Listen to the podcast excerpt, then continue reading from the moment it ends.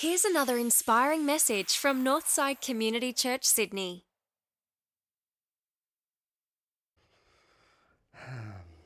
Well, it's Father's Day. We're celebrating all things men. And so, in that respect, I've been doing some thinking as to how to sum up men. And I've come to the conclusion that there are two types of men in the world. Uh, there's the men who cry at the end of the movie Field of Dreams, and then there's the men who lie about it. and if you haven't seen the movie Field of Dreams, because Kristen's a little bit younger than I. It was a 1989 film in uh, uh, way back then in the 80s. Uh, spoiler alert. And by the way, when I think about it, spoiler alert, like it's been out for 30 years. So if you haven't seen it now, tough luck. Uh, but Field of Dreams, this guy uh, keeps hearing this voice of these ghosts from the cornfield. If you build it, he will come. And he thinks uh, that if he builds a baseball field in the middle of his cornfield that uh, Shoeless Joe Jackson, a famous player, ghost of players, would come back and play baseball with him. Until he realizes right at the end of the movie but that this voice is not talking about Shoeless Joe Jackson, but in fact, it's talking about his father. And in the m- moment and the scene in the movie that has all men in tears when they watch this film, uh, Ray's father comes back and meets his wife and meets his daughter, and there are two men standing both at the same age. Talk to him, hey John, how you doing? This is my wife, this is my daughter. And as this man walks away, everyone's feeling it. He turns to him, he says, Hey dad, do you want to play catch? And John turns around and says, I'd love that. And as these two men play catch on the field, you just see streams of lights of people coming up to watch baseball, the ghosts of baseball on this field. Every man loses that because they loses themselves in that because there is something powerful about our relationship to our fathers. There is something powerful about our relationship to every parent, not just fathers, but our mothers as well. There is something profound about our relationship to our pa- parents and growing up with our parents. What your parents said or did or didn't say to you has a profound impact. And I know that for many of us, including myself, it impacts the way in which we live today. And parents say a lot of things, parents do a lot of things. Trust me, as a parent, one of the most scary things about parenthood, Jordan, is that you realize that you start saying things that you think to yourself, this, is this going to muck my kids up in 30 years' time? Amen?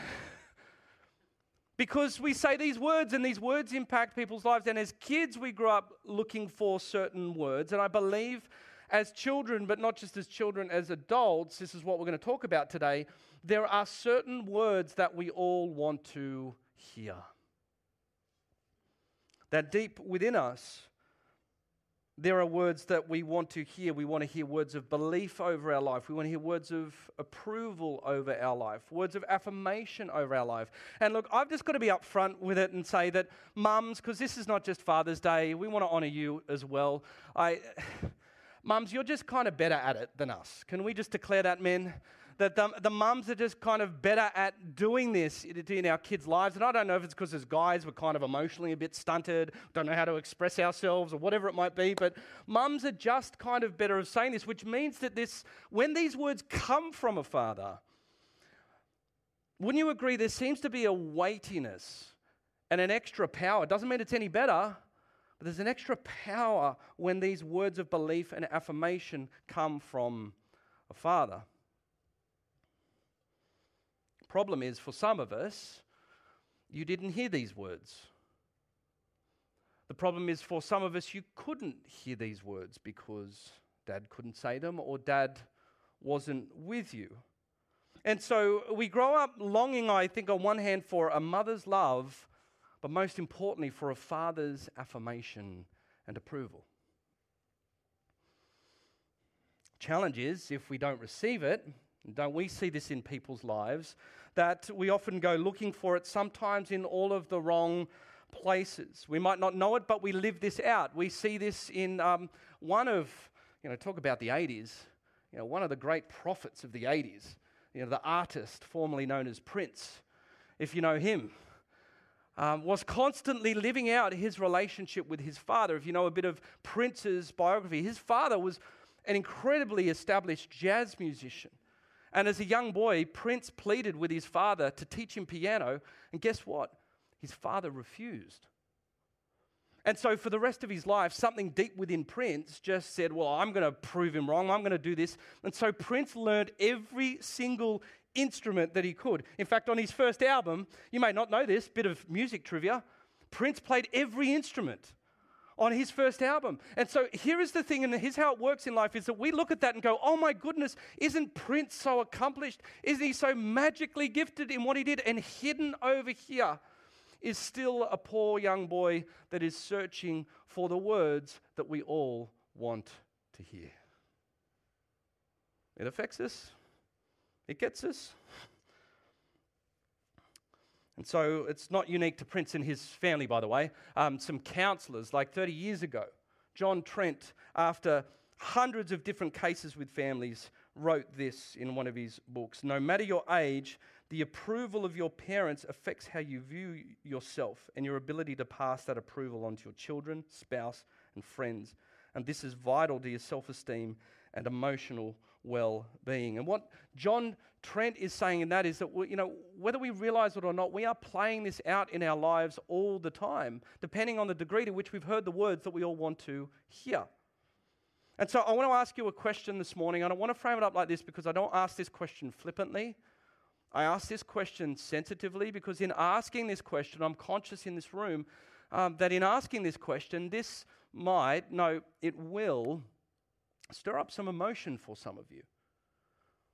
Now, when you hear this question, I want to be sensitive to that as your father. And, and when you hear this question, some of you are going to go, Yeah, I love this question. This is all, this is great. I love this question. Um, for some of you, you try and push it away and you don't want to deal with it. And so the question is this growing up, what did you hear from your father? What did you hear from your father? And of course, some of us was like, it was great. I heard, you know, go for it. go for it, son. Go for it, child. Go for it, daughter. You can do this. You've got this. You heard that. But for some of you, you heard, I'm disappointed in you. Why couldn't you have done a family business? Why'd you pick that career for? Why can't you be more like your sister? Why couldn't you have just, you'll never be able to do that. I love you, but. And for some of you, you didn't hear this voice at all. And the tension that we have is that we kind of say, look, can we just grow up and move on? You know, let's just man up. That's what we blokes do, don't we? We just man up. Can we just man up and move on?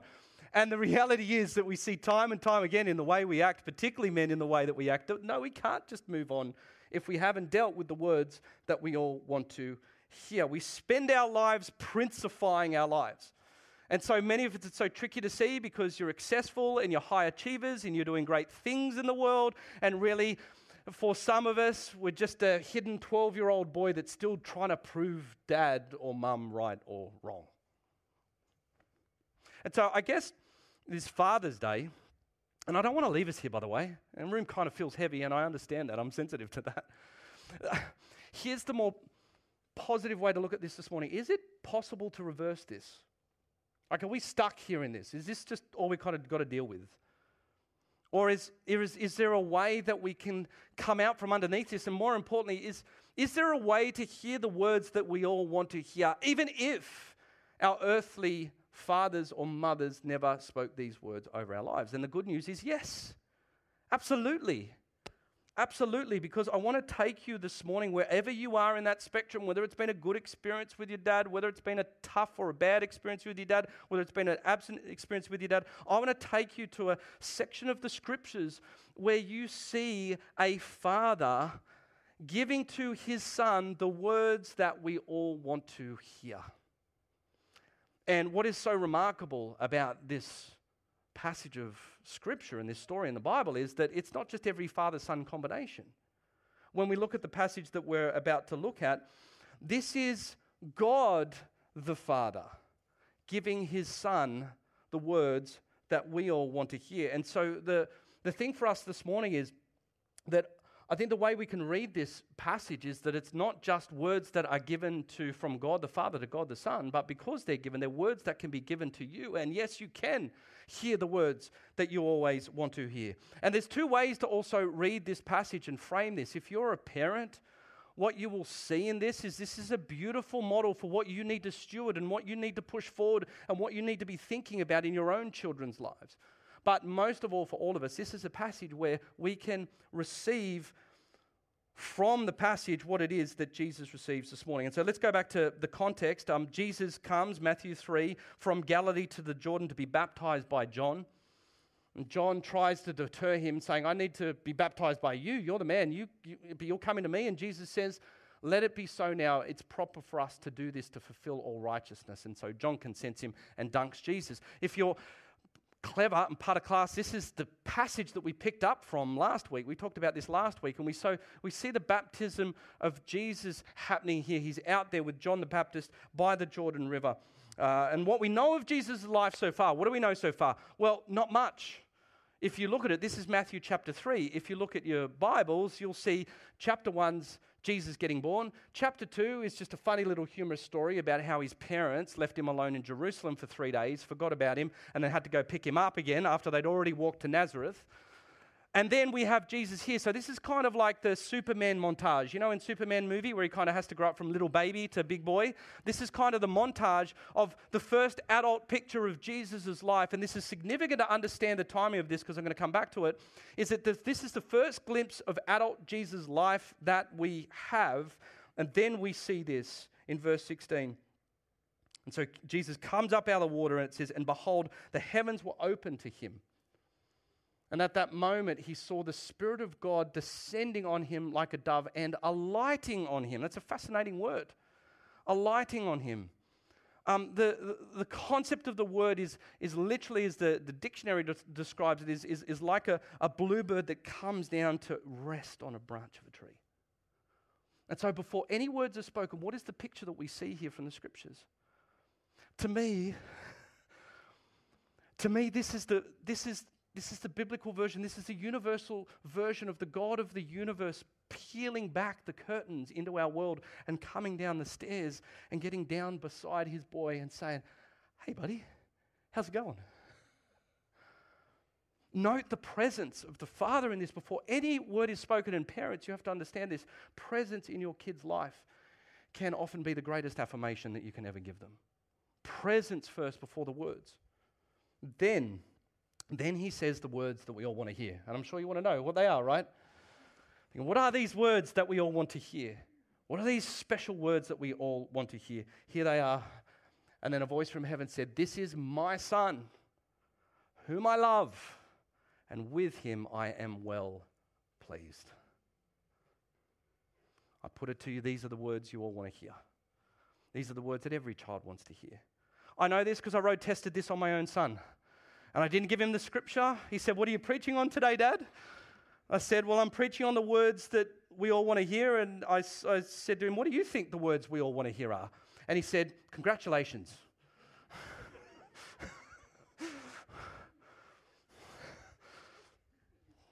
we, should we give him a tick? Of course. 10 year old boy without any scriptural knowledge knows the words that we all want to hear. So let's unpack this a little bit because for each of us specifically, there might be something in this. The first thing that we see in this is, This is my son. The first words that are spoken over Jesus' life is identity. I kind of get this image of God the Father coming down and he's alongside him, and he's just, it's like, This is my boy. This is, this is, this is my boy. And then you've got the son going, It's my dad. You thought JTB was cool. Like, I've just, I've got a dove and I've got, the, I've got a voice from heaven. Like, I've, what, my, my dad's the dad of the universe. Yeah, imagine, imagine the size of Jesus' chest in this moment. It's just brimming because he's been given this identity. So important, right? Because in the absence of identity for you and I, we are so prone to go chasing identity in every other part of the world. You see this in people's lives. We'll go chase it in a career, We'll chase it in relationships. We'll chase it in where we live. How many people do you know that are chasing things because they've never been had the words spoken over them this is my son. This is my daughter. I, you are seen. You belong. You are precious. You are significant. You are part of something. Speaks identity. And so jesus it's a remarkable thing in all of this, gets this identity spoken over him. Because I think for us, our biggest issue is not trying to work out who we are, you know, in this world of like self individualization, you know, like, what are you doing? Well, I'm just trying to work out who I am. I actually think the driver under all of this working out who I am is that we haven't first worked out whose I am. When I understand whose I am, that's what brings me the identity. That's what allows me to move forward in life with confidence and not chase it from other things. He gets identity. He knows what he's a part of. When, when I was at school, you know, Dad's, Father's Day, things you hear. When, when I was at school, I had to wear a tie to school. No other kid in Beacon Hill Public School wore a tie in winter, but I had to wear a tie. And so I would go to school, and all the other kids would be looking at me kind of funny because I wore a tie. And I'd go home, and I'm like, Dad, I don't want to wear a tie. Why have I got to wear a tie to school? There, no one else is wearing a tie. And Dad said to me, Wear Haddons. We wear ties. right? Sorry? Where's my tie today? Well, I'm, I'm rebelling against my dad. We're all playing this stuff out. Haven't you heard the sermon? And I love that. I had the conversation with Kristen in the car. Where Haddons we do this? We, we're Haddons, we, we don't do what the rest of the peers are doing. That's not about ties. We're Haddons, we, we chart a course in life. We lead. We choose to be who we are and confident in that. We wear our ties with pride because that's who we are. And you have to hear this morning that if you're a child of God, that's who you are. We don't do this because we're children of the Most High God. Well, everyone else is sleeping around and everyone else is doing this and everyone else is going crazy. Well, we're, we're the children of God. Everyone else is greedy. Everyone else is trying to stake everyone out of a business deal. No, we don't do that. We're the children of God. See how the identity affects your behavior? This is my son. Then he goes on to say, Whom I love. Love whom I love. The second word so many of us need to hear is, I love you. I'm going to be real this morning. Like, this is so difficult for some of you. Because it is so difficult to hear about the love from your heavenly Father when you've never received love from your earthly Father. It's so hard to see God as your father when you've never seen a bit of God in your father. But this father says, I love you, whom I love, whom I love. And, you know, interestingly, the, the way we could think about this is, you know, I often ask people the question, what do you think God thinks about when God thinks about you? Let me ask you that question. What do you think God thinks about when God thinks about you? And can I give you the honest answer that most people give me as a pastor? I think most pastor people give me the answer, well, I, I just think God's disappointed with me. I think I kind of haven't lived up to his standard. You know, I get told that all the time in church. he can't be happy with me. And so we, we buy into this silly fallacy that the, the better I do, the more that God will love me. The better I am, the more that God will love me. And it starts to self perpetuate because when you think about it, it's not surprising, right? Because if you haven't heard from your dad that I love you, then when it came to your earthly father, it worked this way. The better I am, the more that he loves me. The better I do what he wants me to do, the more he loves me. And so then what we do is we go and take that into our relationship with God and we create this thing called religion. And religion just perpetuates all of this and does exactly the same thing. Religion says the more I do, the better I am, the more that God will love me.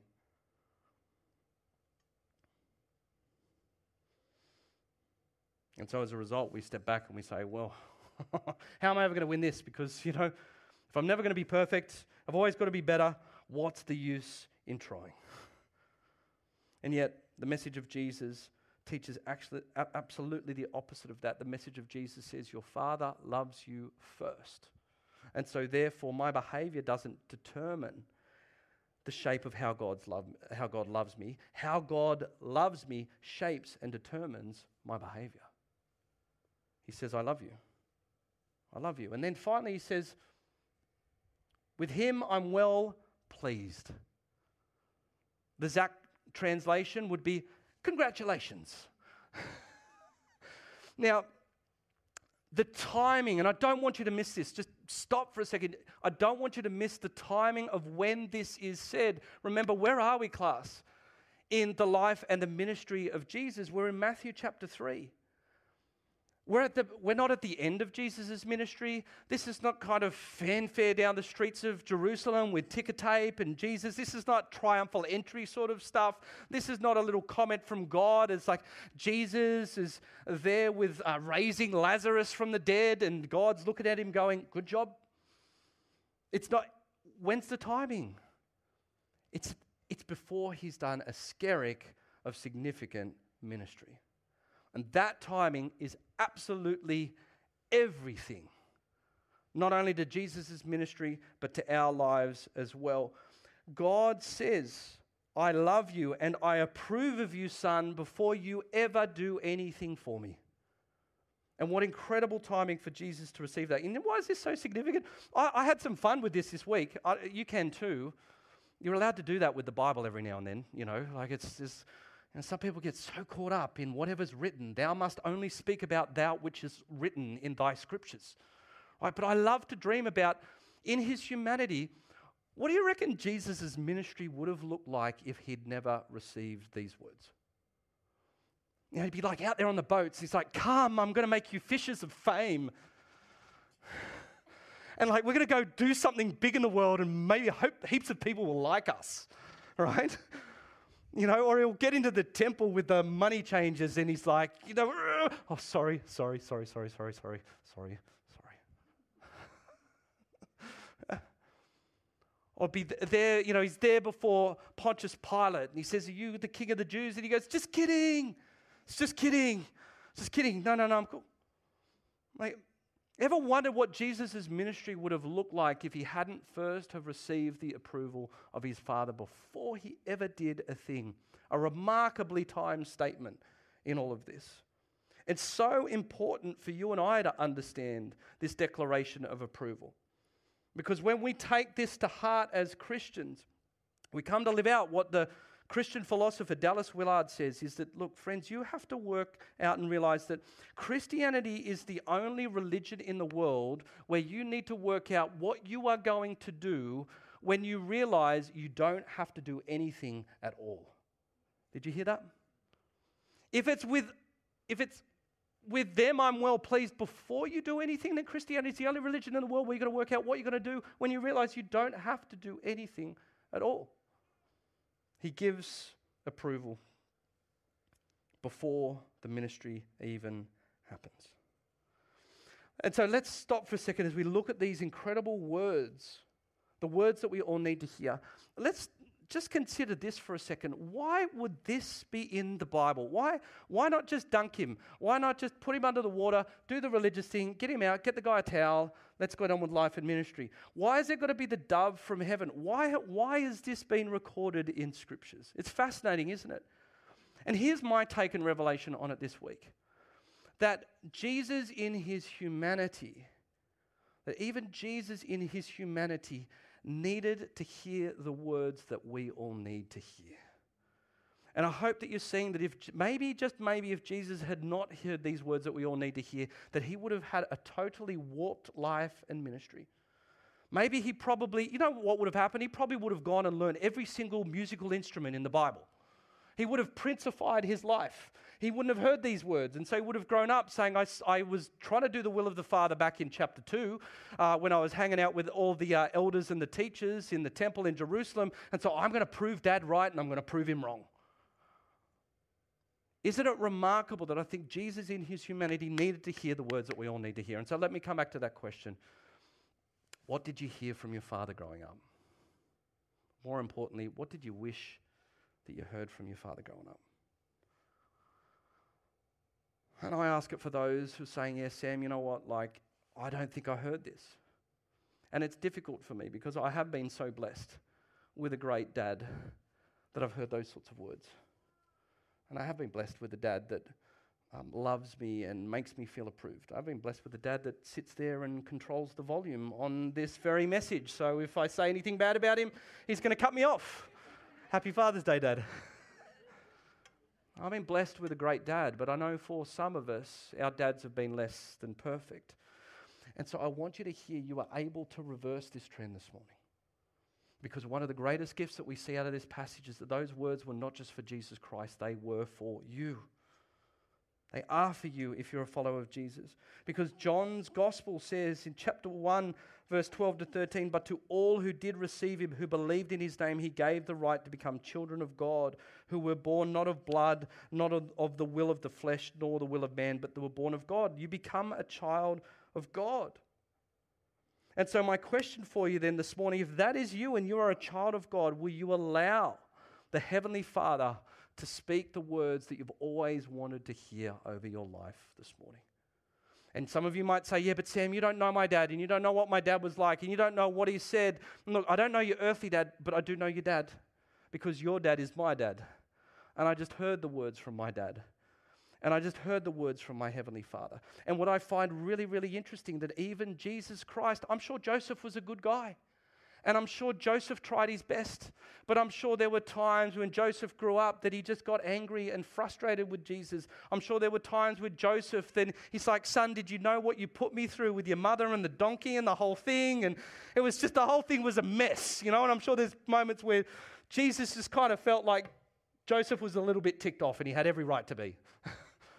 I'm sure Joseph wasn't the perfect father, and even Jesus in his humanity needed to hear the words from a perfect father. Your dad is my dad. Your heavenly dad is my dad. And as a father, like I've asked this morning in the giving, what do you give your heavenly father? What do you give a father who doesn't need any Father's Day present at all? I think what we can give him this morning is, well, really nothing. The best thing that we can do, like every good earthly father on Father's Day, is that they just want you to receive. If you can't give him everything, he just wants you to receive. And so I want to invite you now as we get ready to finish I'm sorry for any of you note takers who I love so dearly. I'm sorry for all of you key ones who thought, where's the application point? I'm sorry if there's no homework for this week. I'm sorry if there's nothing for you to do at the end of this service. I apologize in advance, and we'll get straight to it next week when you come back to Northside. But for this morning, as we bow our heads now in prayer, I just want you to receive, regardless of who or where your heavenly father was in the spectrum of things. If you've had a great heavenly, a great earthly father like I have, maybe you want to give praise and gratitude. But if you've had a less than desirable uh, father this morning, earthly father, then I want to, as you bow your heads and perhaps hold your hands out in front of you, ready to receive from him, I want to speak on his behalf the words that you and I all want to hear.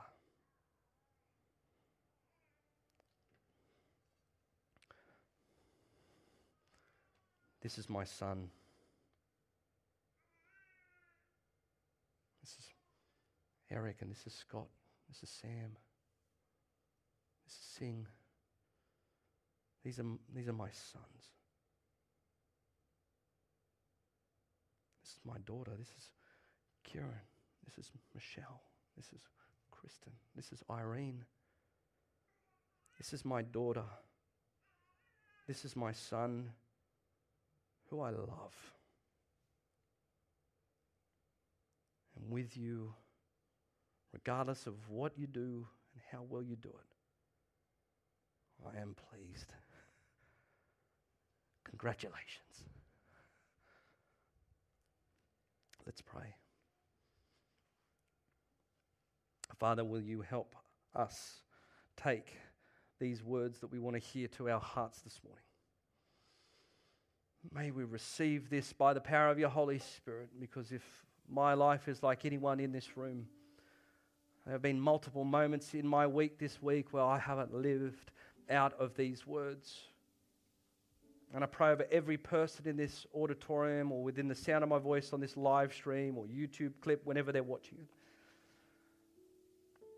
That by your power and your grace, we would become the sort of people who start living from these words rather than striving for these words in life. Thank you for what you have spoken over us this morning, Father.